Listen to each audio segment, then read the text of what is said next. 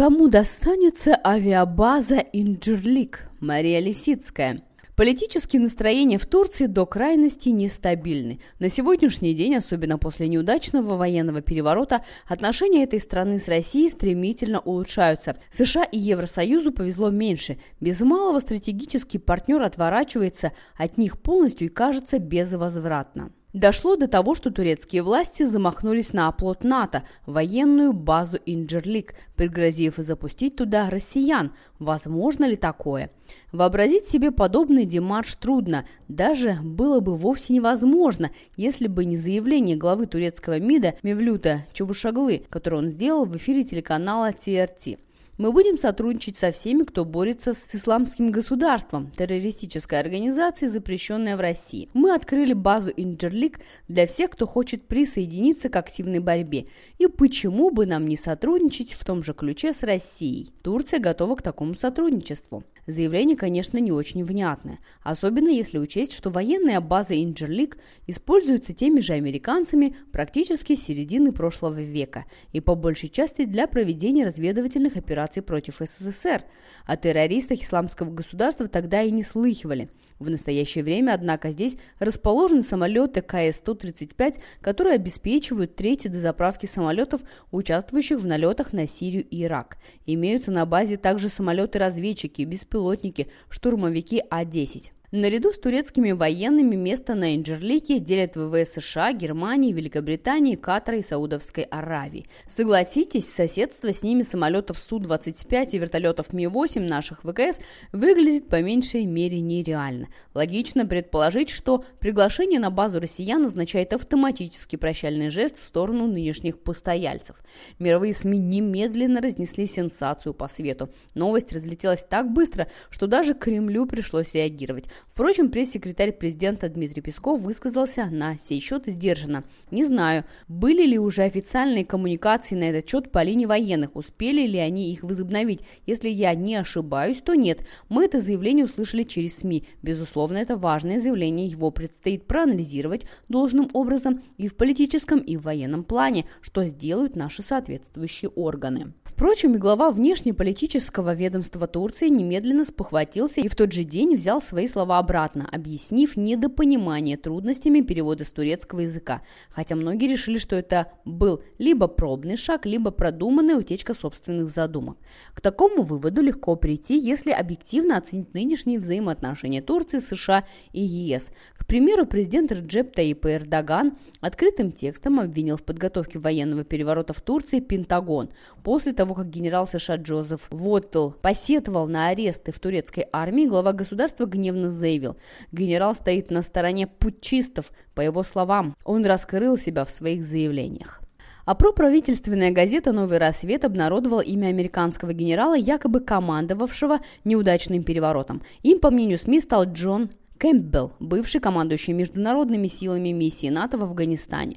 Без ссылок на источники или документы издание уточнило, что на подготовку переворота было потрачено 2 миллиарда долларов, будто бы проведенных через счета ЦРУ в Банке Нигерии. Если учесть, что месяцем раньше эта же газета обвинила США в подготовке и проведении июньского теракта в международном аэропорту имени Ататюрка в Стамбуле, выстраивается тенденция – и она красноречиво свидетельствует, что Анкара весьма враждебно воспринимает все заявления Вашингтона о неудавшемся перевороте, включая сожаление о закрытии СМИ и нанесенном в связи с этим уроне свободе слова и демократии. Выступая на экономическом форуме в Анкаре, Эрдоган и вовсе был предельно откровенен и высказался без обидников. Запад занимался поддержкой террористов и заговорщиков, осуществивших попытку переворота в Турции. Это было сделано иностранными державами, сценарий был написан за пределами Турции. При этом военную базу Инджерлик турецкие власти, похоже, считают, если не мозговым центром, то гнездом путчистов, действующих под покровительством и кураторством Северного альянса. Так, во время подавления бунта власти Турции оперативно окружили и обесточили базу, заблокировав тем самым находящихся там военных, в том числе американских. А сразу после подавления переворота на Инджерлике были задержаны несколько военнослужащих. Министр иностранных дел Мивлют Чавушаглу объяснил, военнослужащие, несшие службу на авиабазе НАТО в Турции и Инджерлик, причастны к подготовке госпереворота. Правда, при этом он уточнил, что речь идет только о турецких военных, однако последовавшие затем акции протеста возле базы вряд ли были инициативой снизу, направленные они оказались против американских вояк. Заставила понервничать обитателей Инджерлика и блокада базы в ночь на 31 июля, в которой участвовали около 7 тысяч турецких силовиков. Издание «Хариет» сообщило, что причиной блокировки стала информация о том, что будто бы военные готовят новый мятеж в городе Адане, расположенном в 8 километрах от авиабазы. При этом министр Турции по европейским делам Амар Челик двусмысленно успокоил общественность через Твиттер. «Я нахожусь в Адане. Мы провели общую проверку систем безопасности. Никаких проблем не обнаружили». Интересно, что блокада предшествовала визиту на авиабазу главы комитета начальников штабов ВС США Джозефа Данфорда. Как знать, не ему ли пытались адресовать сигнал с помощью оружия и водометов, что любой недружественной инициативе Запада будет незамедлительно дан жесткий отпор? Не этим ли объясняются беспощадные зачистки в турецкой армии, масс-медиа и в судейском корпусе, а также неутихающие народные требования о введении смертной казни в стране?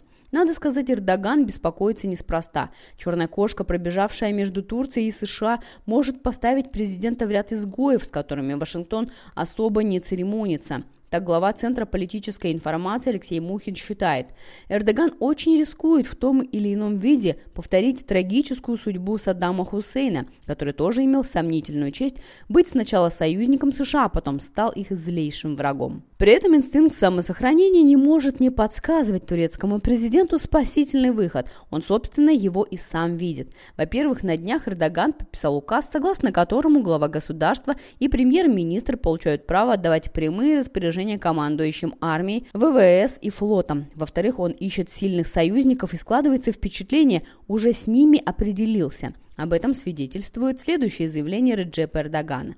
«Мы развиваем отношения с Израилем и Россией. Сделанные в последние недели позитивные взаимные шаги дают нам надежду на будущее». Возвращаясь к судьбе базы Инджерлик, стоит сказать вот о чем. Сегодня наши эксперты скептически оценивают возможность принудительной эвакуации оттуда сил Альянса и новоселье российских военных. Постоянный представитель России при ЕС Владимир Чижов, к примеру, заявил, с учетом статуса базы Инджерлик, которой пользуется Североатлантический альянс, мне трудно представить себе такую перспективу, ее передачу России. Парадоксальной находит подобную ситуацию и руководитель Центра международной безопасности Института мировой экономики и международных отношений РАН Алексей Арбатов. Турция – страна НАТО. Размещение там российской боевой авиации вместе с американской, которая там базируется и использует эту базу, это уже нечто совершенно из ряда вон выходящее. Все так, но есть два «но». Во-первых, Турция, конечно, входит в блок НАТО, однако у президента этой страны дружба с союзниками резко разладилась. Во-вторых, 9 августа президенты России и Турции планируют встретиться в Санкт-Петербурге. Понятно, что речь прежде всего пойдет об экономических вопросах, в том числе о турецком потоке. Тем не менее, не факт, что Эрдоган не заведет речь о военной базе Инджерлик. Занятая сегодня американцами, она для него, с одной стороны, как бельмо на глазу и повод для тревог, а с другой – предмет торга с Россией, заинтересованные в укреплении стратегически важных южных рубежей. Для нас открываются интересные перспективы, если, конечно, не брать во внимание переменчивое настроение турецкого президента.